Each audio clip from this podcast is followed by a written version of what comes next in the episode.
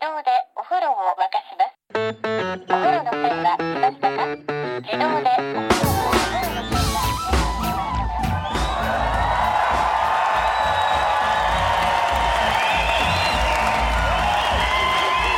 Hello and welcome to another episode of No Such Thing as a Fish, a weekly podcast. This week coming to you live from Oslo.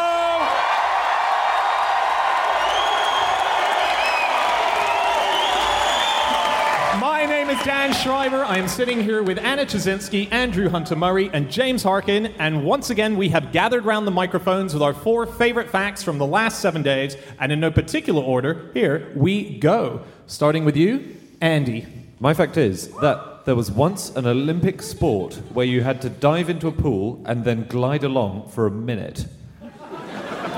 it was scrapped because the main factor was how heavy you were.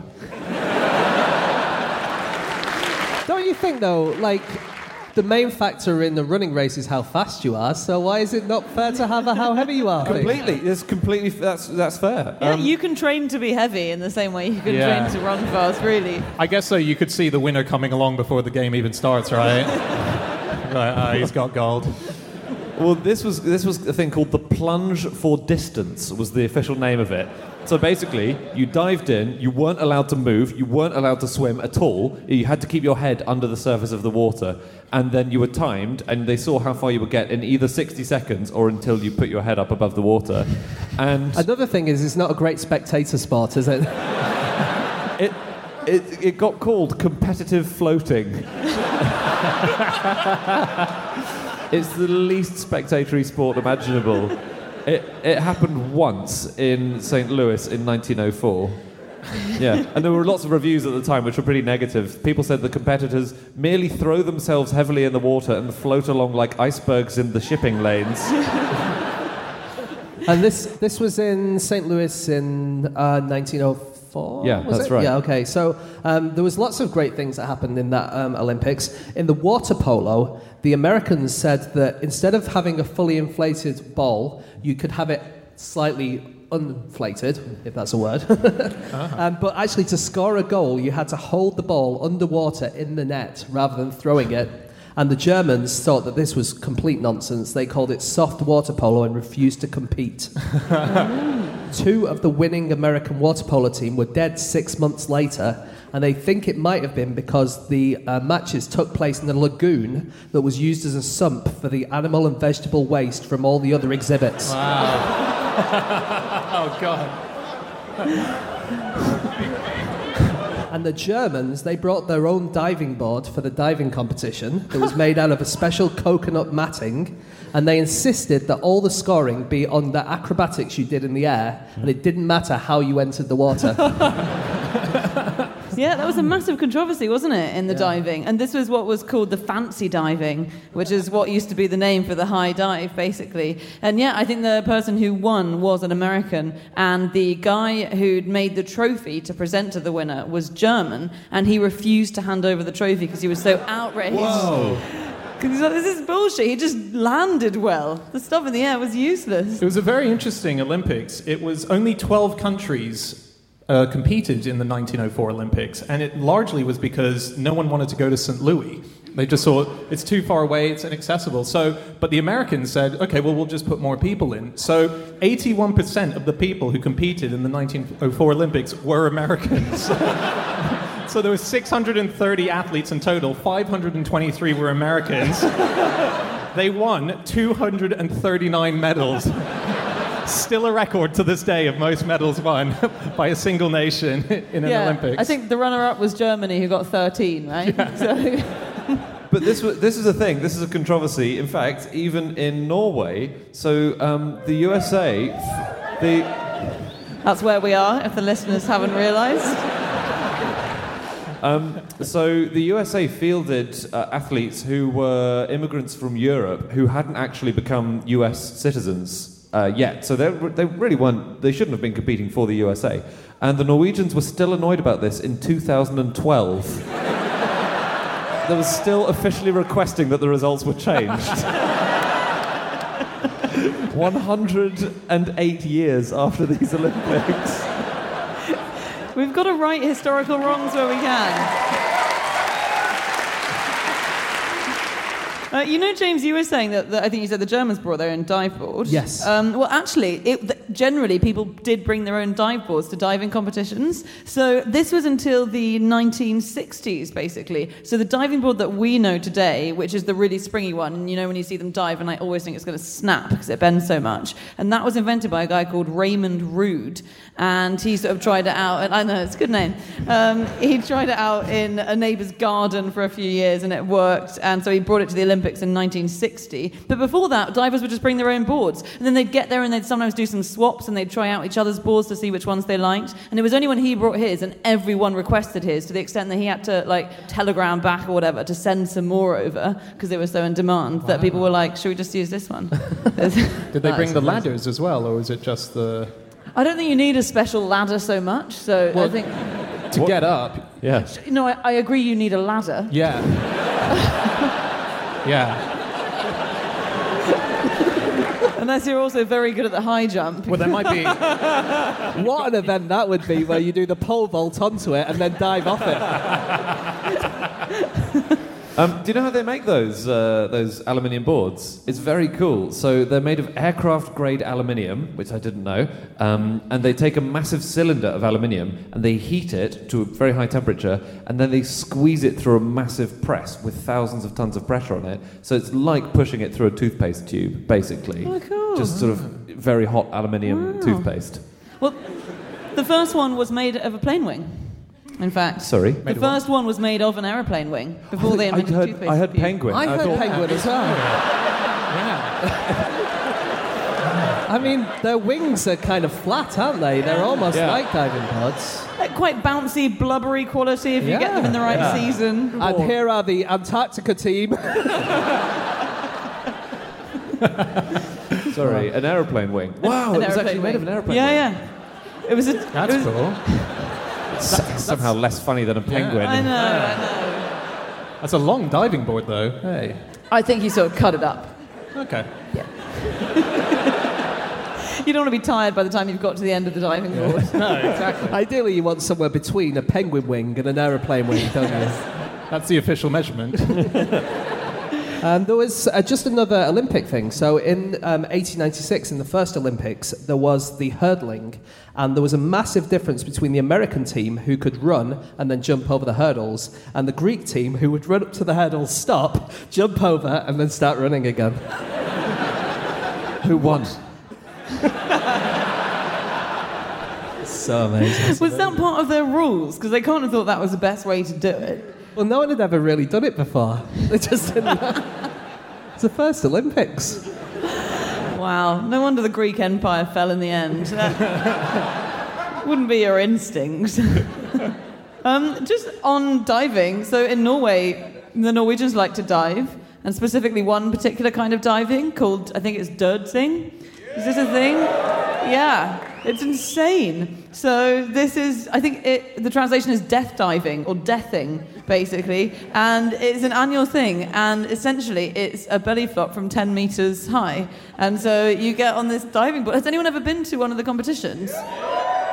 Yeah, oh. quite a few people. It sounds insane. So I was watching a lot of videos of this today, but basically, these mad Norwegian people go up 10 meters high, and then you have to throw yourself off, and you basically do as many impressive things in the air as you can, and then you're judged largely on how quickly you scrunch up at the end and kind of avoid literally splitting your body open.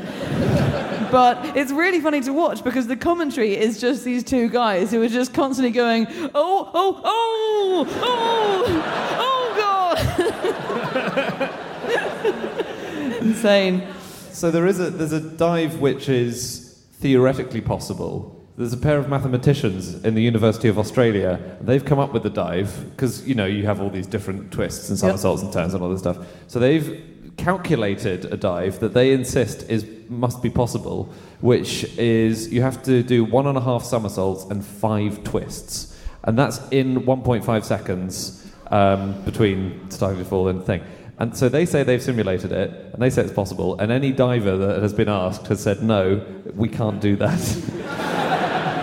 Um, it is done by mathematicians rather Yeah. yeah. than by biomechanical scientists. It feels like they've just found the perfect sphere with Yeah. no air resistance and just.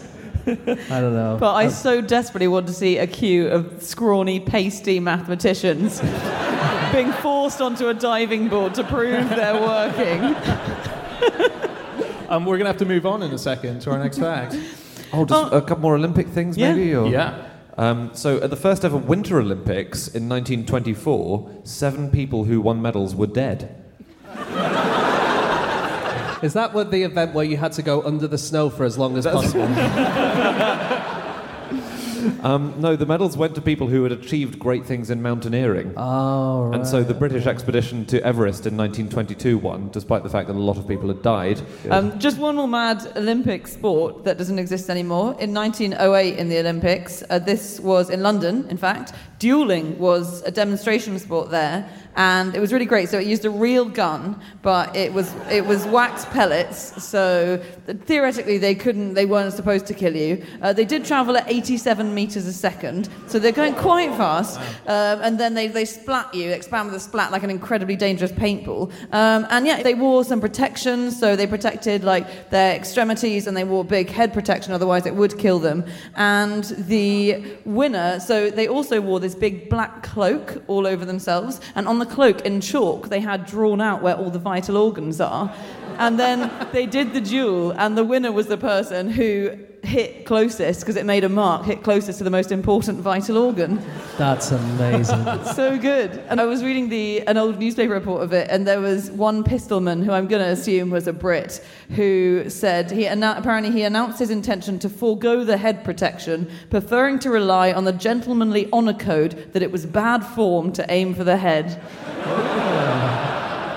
Uh, just on a similar thing, in 1924, in the fencing competition, uh, the French judge and the Hungarian judge really fell out and decided to have their own duel. that November, after the games, they met on the Yugoslav Italian border and duelled for over an hour until both men were seriously injured and nearby people had to stop the contest. Wow. Okay, it is time for fact number two, and that is Ptaszynski. My fact this week is that at Polar Park in Norway, you're told not to wear wool clothes in case the wolves confuse you with a sheep. so this is something that's a danger apparently. This is at Polar Park, which has anyone been? It sounds amazing. Okay, so for those of you who haven't, it's this 300 acre wildlife park, and one of their main attractions is this wolf population that they've got there. And I was reading an article by someone who'd been and visited, and she said she did meet the wolves, so you get to meet them. They're sort of tame and friendly, you're told, but at the same time, the main wildlife keeper says you've got to be quite careful. So, for instance, they show lots of interest in anyone who is sick, limping, or weak. You're told when you meet them to kneel down, not sit, so you can make a very quick escape if suddenly they turn on you. And you're told to remove all your wool clothing. Otherwise, um, so I wrote to actually the main wildlife keeper, who's a guy called Stig Sletten, to check up on this with him. And I said, Is this true that you can't? And he said, Yes, people are told not to wear wool. Otherwise, you might have naked people running around after meeting the wolves. It's that sheepy smell. They can't resist it. There are a lot of things that they say you can't do if you're going there. So you can't wear fur, you can't wear gloves, hats, earrings, uh, you can't be pregnant, you can't be under 18, and if they knock you over, you just have to lay there. You can't move Why? because they might eat you. I assume. I assume. But if they've knocked you over, they've got you right where they want you. yeah. So you just have to. A wolf is a kind of animal that chases after its prey. Mm. So if it knocks you over and you panic and you run away, then it might chase after you. Mm. Yeah. But how far into the process of it eating you, if it does start to do that, Yeah. can you deploy Plan B, whatever that is? Well, it sucks when Plan B is try to outrun a very fast animal. with neither of your legs left. there was just one more weird thing that the wildlife keeper said to me in his email. He said, Another thing that we ask people not to do uh, when they meet the wolves is related to the fact that wolves have very strong senses and they have a very strong sense of smell. So we don't encourage people to have sex before meeting our wolves. What? Wait, do you mean you don't mean ever though? Bring another only. virgin for the wolves. He didn't specify. okay. Um, so obviously wolves are a little controversial here because some parts of Norway have a wolf taxi, which is um, for children going to school in areas where there are wolves. Right. Okay. Um, but uh, the rewilding is a big thing, and the way that you can rewild a wolf is really cool. So, step one is to watch the wolves um, in shifts to know when they're going to mate. This is your. Um, well, you need to what you need to have. Where one- are they? Wh- Sorry, are they in a zoo or something when you're You need them uh, zoo wolves to mate, so you then calculate because I think they're pregnant for about sixty-three days. There or thereabouts. Yeah, yeah. um, and then you search for a wild pack which has recently had puppies, and uh, you track them down. You with the, hopefully they've got collars on, so you know where they are. And then you need to carry the new puppies to the pack that you've found uh, in backpacks, adorable, and and you need to get you need to get to the wolf's den. And you need to go in, and then you need to take your new zoo puppies and roll them around in the urine and the feces of the existing wild puppies. Right. And you also and you sort of mix them up so they smell completely alike, and then you retreat. Wow. Yeah. Oh, really? So you Imagine leave if- the puppies behind, and then you hope that they blend in. Yeah. Isn't that weird? Imagine uh, if you though were visiting the park and you quickly needed a pee, so you went into a cave, had a quick waz, and then they shoved their faces into that. You're now mummy. Is that how it works? Does it work? That's right. Hang on. I thought, isn't that what you were saying? You- I don't think my urine helps anything though. okay. Um, so the rewilding of wolves and bears, especially around Europe, is quite uh, big at the moment. Um, you have quite a lot in France. You have quite a lot in Germany and Switzerland that weren't there even 20 years ago. Uh, I was speaking to my friend from Latvia and was asking him if they have them in Latvia. And he sa- I said, "Do you have any wolves there?" And he said, "Oh yeah, we've got loads of wolves now." I said, "Do you have any bears?" And he said, "We have one bear." Although sometimes he goes over to Lithuania. So they have 0.5 bears. Bears are now extinct in Latvia. Oh no, sorry. Great news. There was so they do seem to be controversial here. There's um, I, Norway is split apparently. Are we agreed on this over whether wolves are bad guys or good guys? Um, yeah. Okay. So half of you are going to leave after I've said this. But in 2009, one man personally offered a reward of 50,000 Norwegian kroner for information leading to a person who'd illegally killed a wolf. So someone's killed a wolf, he says, here's this reward. And in response to that, he was completely, so he was vandalized, there was rubbish dumped in his driveway, like huge piles of garbage. All of his outbuildings and his fences were vandalized. And one night he was out of town, and his wife woke up to a loud buzzing noise to find a group of people encircling the house, marching around it, waving chainsaws. Well, that's because he didn't make his house out of straw or old twigs, right? there were um, licenses given out in Norway to shoot 16 wild wolves. Uh, the government decided on a cull, and more than 11,000 hunters applied for them. Wow. 11,000. But we were very into shooting wolves for a long time, weren't we? Back when we had them. Before we did the podcast. It was out on a shoot that we thought, you know, we should we should do a podcast. Um, do you know? Um, just speaking. Sorry, of, could you just. What were you talking about there? Uh, yeah, so we were big into we were big into hunting wolves. So they are always the archetypal bad guy, the wolf, rather than the bear, which is much more likely to kill you. Um, and England had a serious wolf problem; it would kill lots of people's sheep. And eventually, everyone got so pissed off about it that in the 13th century, in 1281, King Edward I commissioned a guy called Peter the Mighty Hunter Corbett. And Andrew Hunter Murray would be so much better if you had the mighty as well. That's a good point. I'll, I will consider it. You've got to earn a middle name like that, I think. Um, and he definitely did. So he was told to exterminate all the wolves in England, and he did it. So apparently, by 1290, all the wolves were exterminated. He'd earned his nickname. Uh, England was rid of all the wolves. That was what was reported. There were no more deaths of, um, you know, uh, livestock by wolves anymore. And he was known from then on as the unemployed.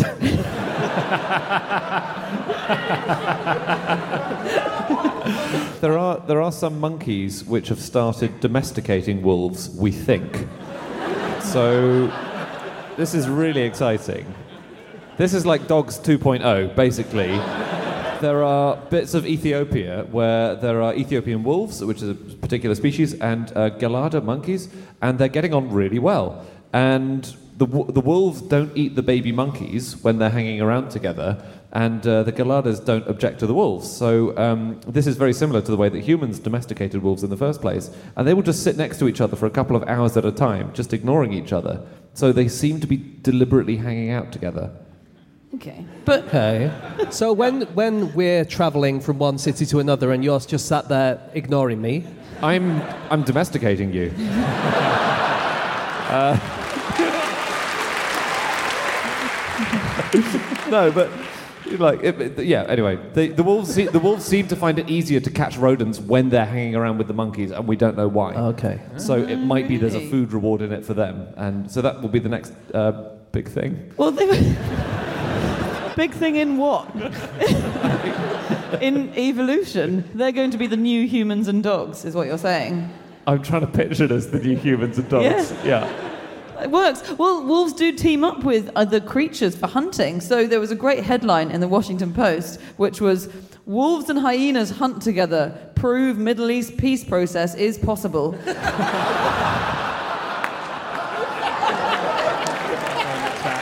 Okay, it is time for fact number three, and that is my fact. My fact this week is that this year, doctors in Vietnam saved a man's life by pumping 15 cans of beer into his body. Yeah. Imagine having to do that in Norway. You'd have to mortgage your house.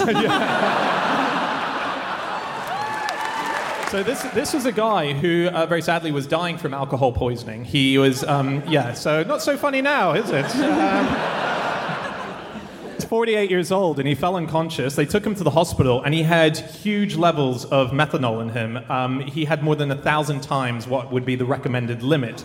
Um, and so yeah. So basically, what they had to do is they had to administer more cans of beer into him because the idea was that they needed to slow down the metabolizing process that his liver was doing. Yeah. And by, by slowing it down and by putting in total these 15 cans, one an hour, they managed to slow it enough that they could fix him. yeah. So what it is is that the beer contains ethanol, and your body always does the ethanol before it does the methanol. So you put all this beer in, it's dealing with the ethanol, and it gives you a bit of time to get the methanol out. But they did still need to suck the methanol out, didn't Yeah. they? Otherwise, you just got rid of all the ethanol you've pumped in, and then the methanol comes back. What, So, what, how do you uh, suck methanol out of someone? As in, does it does it gather somewhere in your body? Yeah, it's through dialysis. Okay.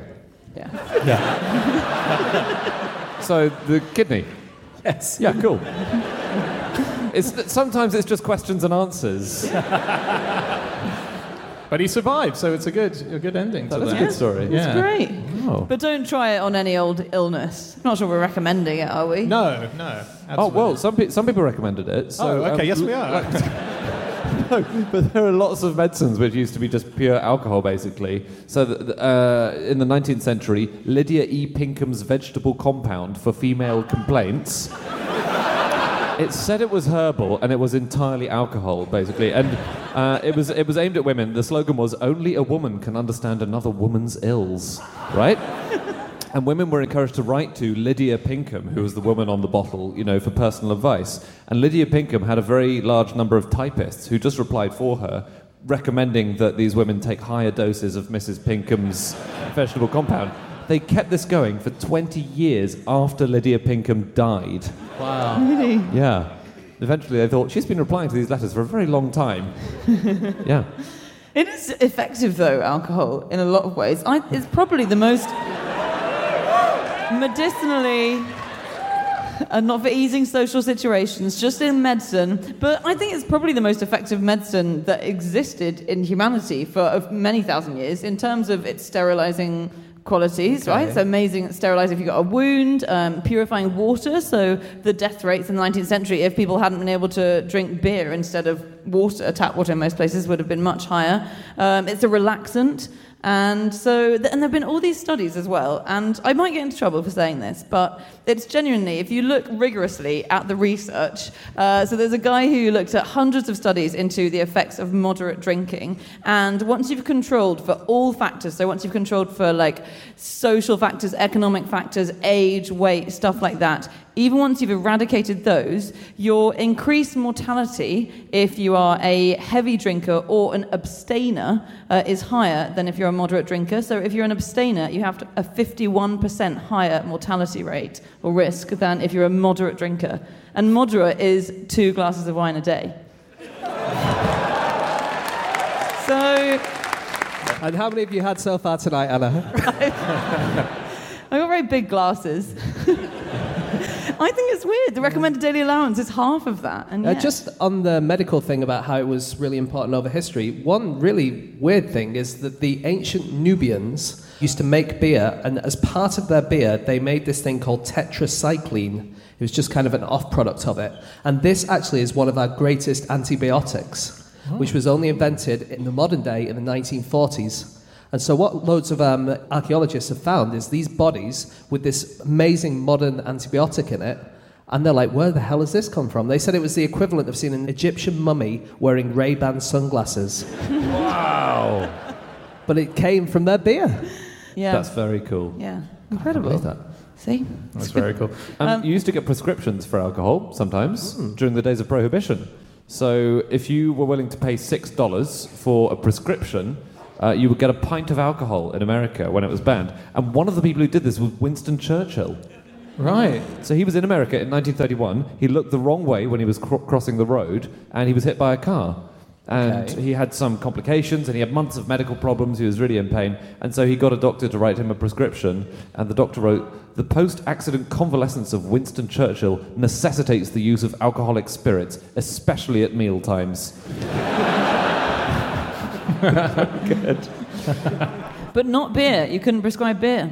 Right. There was this bizarre controversy. Uh, so people were really anti-beer for medicinal reasons, and there was a guy called he was the Attorney General in America called Mitchell Palmer, and he was under a lot of pressure from brewers. So he said, "Fine, give sick people beer if it helps them," which it often would to relax you.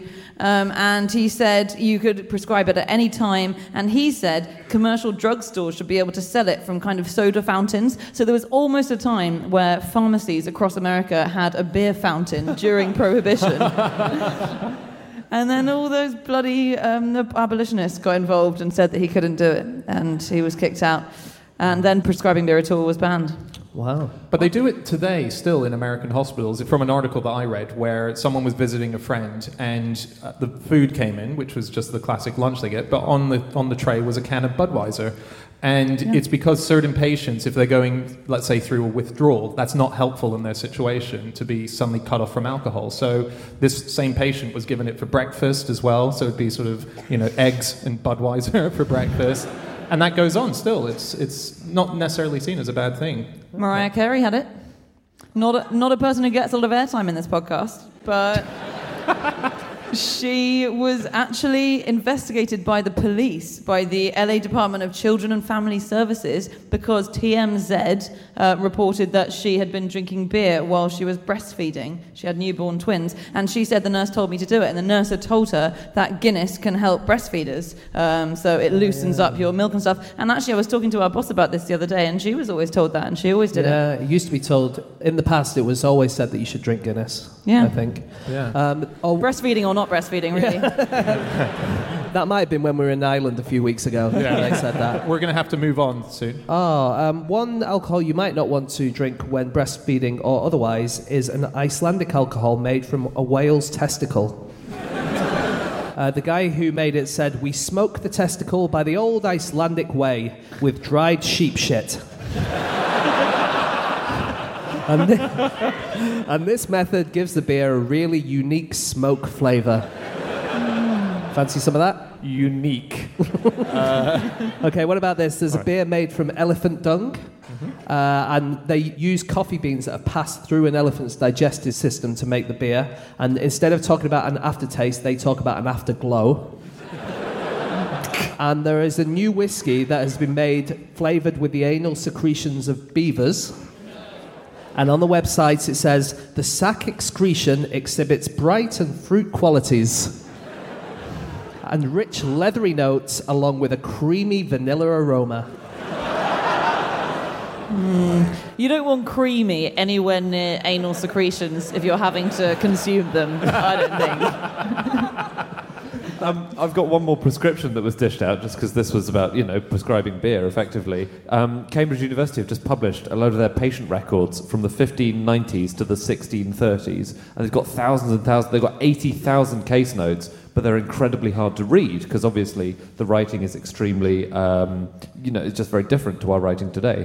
But they've finally put up a batch online, and the prescriptions uh, include things like the broth of the testicles of a boar pig beaten to a powder, and quite a lot of pigeons. So, one thing that occurs frequently is pigeon slippers. A doctor would frequently prescribe uh, you put a pigeon on each foot. and you just, a dead pigeon. Oh, a dead pigeon. And you just cut it open, pop it on your feet, walk around. And what is that supposed to help? Uh, I can't remember what it was actually helping. I mean, it doesn't help the pigeon very much, but. And some, some doc- like they vary the prescription. There's one prescription which says a pigeon on each foot. One says a pigeon on the neck and to each foot. Um, another one just says half a pigeon to each foot. It's not like when you split a paracetamol in half. It's like the headache's not that bad. I'll just do the half pigeon today. Yeah. they did used to. I don't even know why I'm saying this, but because Say, I think this is what it might be. Is they used to use, I think, the anus of a pigeon to suck stuff out of buboes for the plague because it has quite good suction. Yes. I thought it was snake bites as well. Was It it? was. I think Pliny, Oh, okay. Pliny recommended take a pigeon, shove its anus on your bite, and it will um, it will suck it out. Turns out it doesn't, and then you just die looking like an idiot who held a pigeon. But it wasn't. It was for everything. The pigeon thing. It wasn't just for plague. It was everything. Samuel Pepys did it at one point, or his wife did, I think. But it, what I know is it was a last resort. So if someone brought in the pigeon, you knew that that you were on your way out. Yeah. I, I was reading a source, which is like a daughter was at her father's bedside, and he was really sick, and he saw the nurse bring in the pigeon, and he went, "Oh, I see. Ah. I'm the off, thing, am I?" The thing that has never worked. Thank you. okay, it is time for our final fact of the show, and that is James. Okay, my fact this week is that if you put a bunch of millipedes in a nightclub, all their genitals will glow in different colours.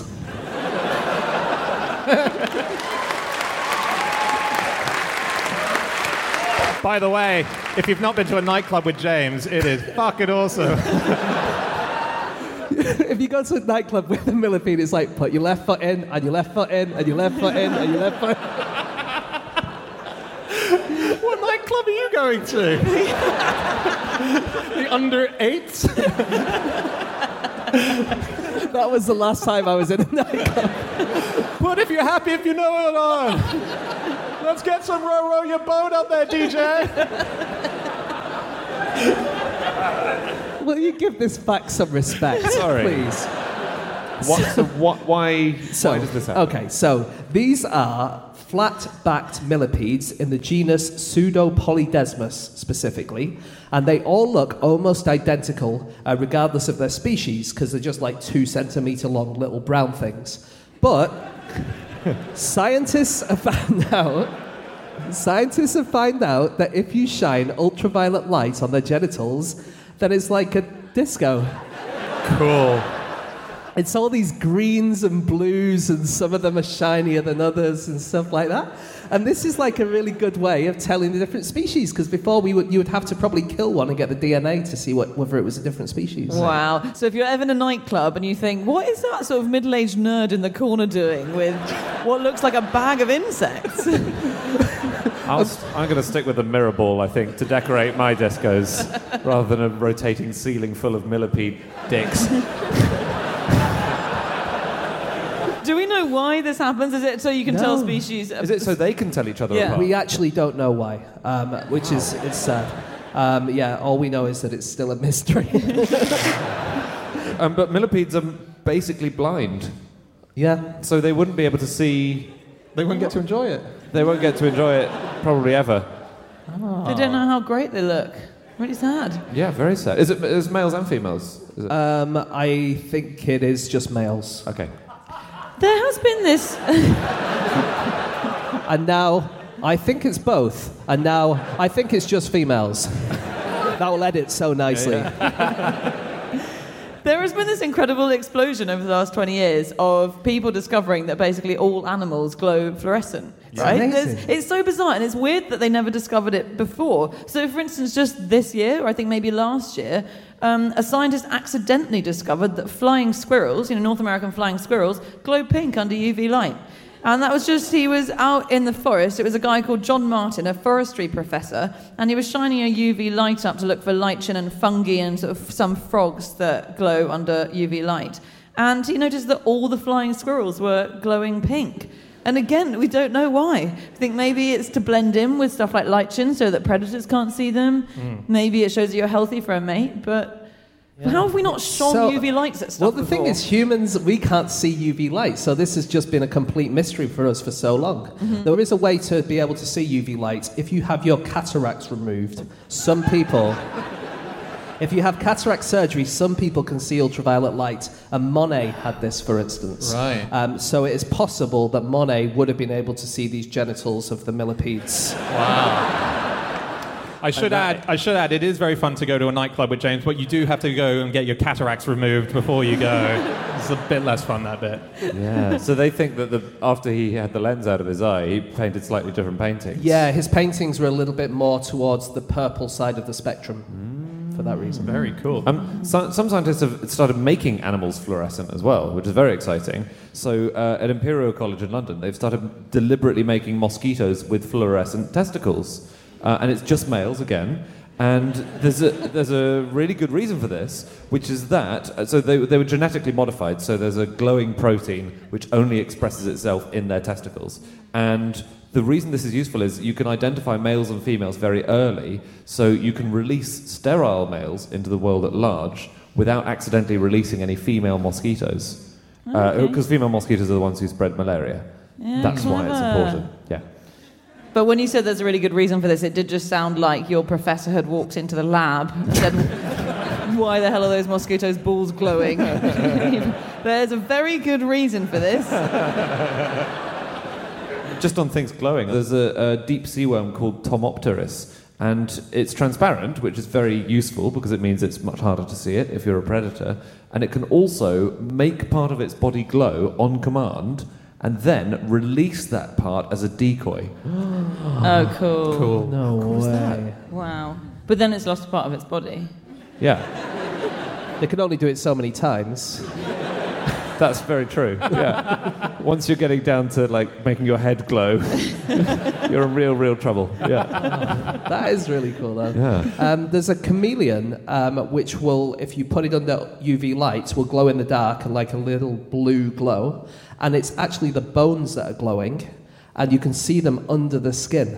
Whoa! This is amazing, and we don't. Again, we don't know why it happens, but it's basically, you know, like if you go to a Halloween party as a skeleton, Yeah. and all you can see is the glowing bones. Yeah. These chameleons are like that. Or maybe, so maybe so cool. if a predator comes, they go, oh, someone's already eaten that one.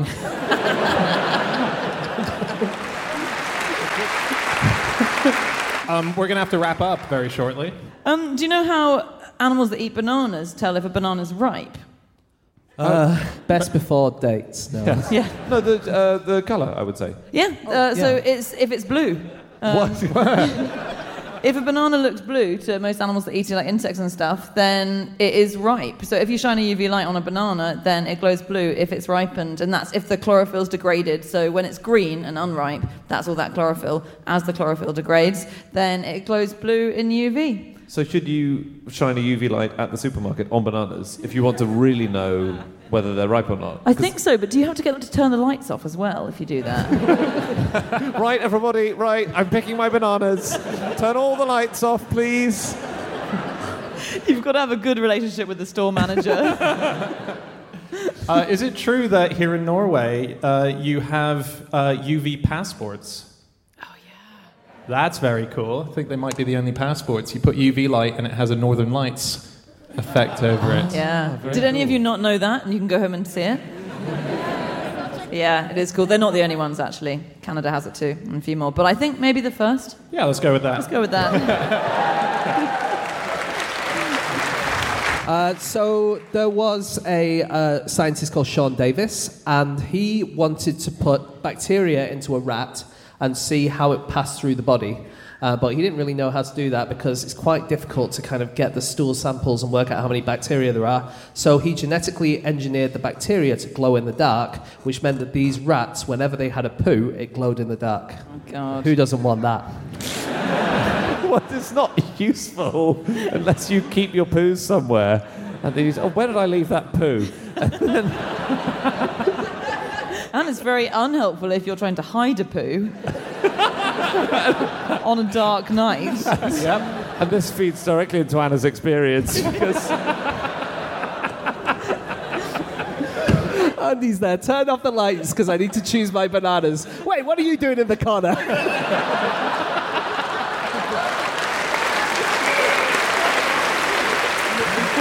Okay, that is it. That is all of our facts. Thank you so much for listening. If you would like to get in contact with any of us about the things that we have said over the course of this podcast, we can be found on our Twitter accounts. I'm on at Schreiberland, Andy, at Andrew Hunter M. James? At James Harkin. And Ptaszynski. You can email podcast at qi.com. Yep, or you can go to our group account, which is at no such thing, or you can go to our website, no such thing as a fish.com. We've got all of our previous episodes up there. We have all of our upcoming tour dates, and we also have bits of merchandise that we've released. That's it. Thank you so much, Oslo. That's been amazing. Thank you very much. We'll see you again. Goodbye.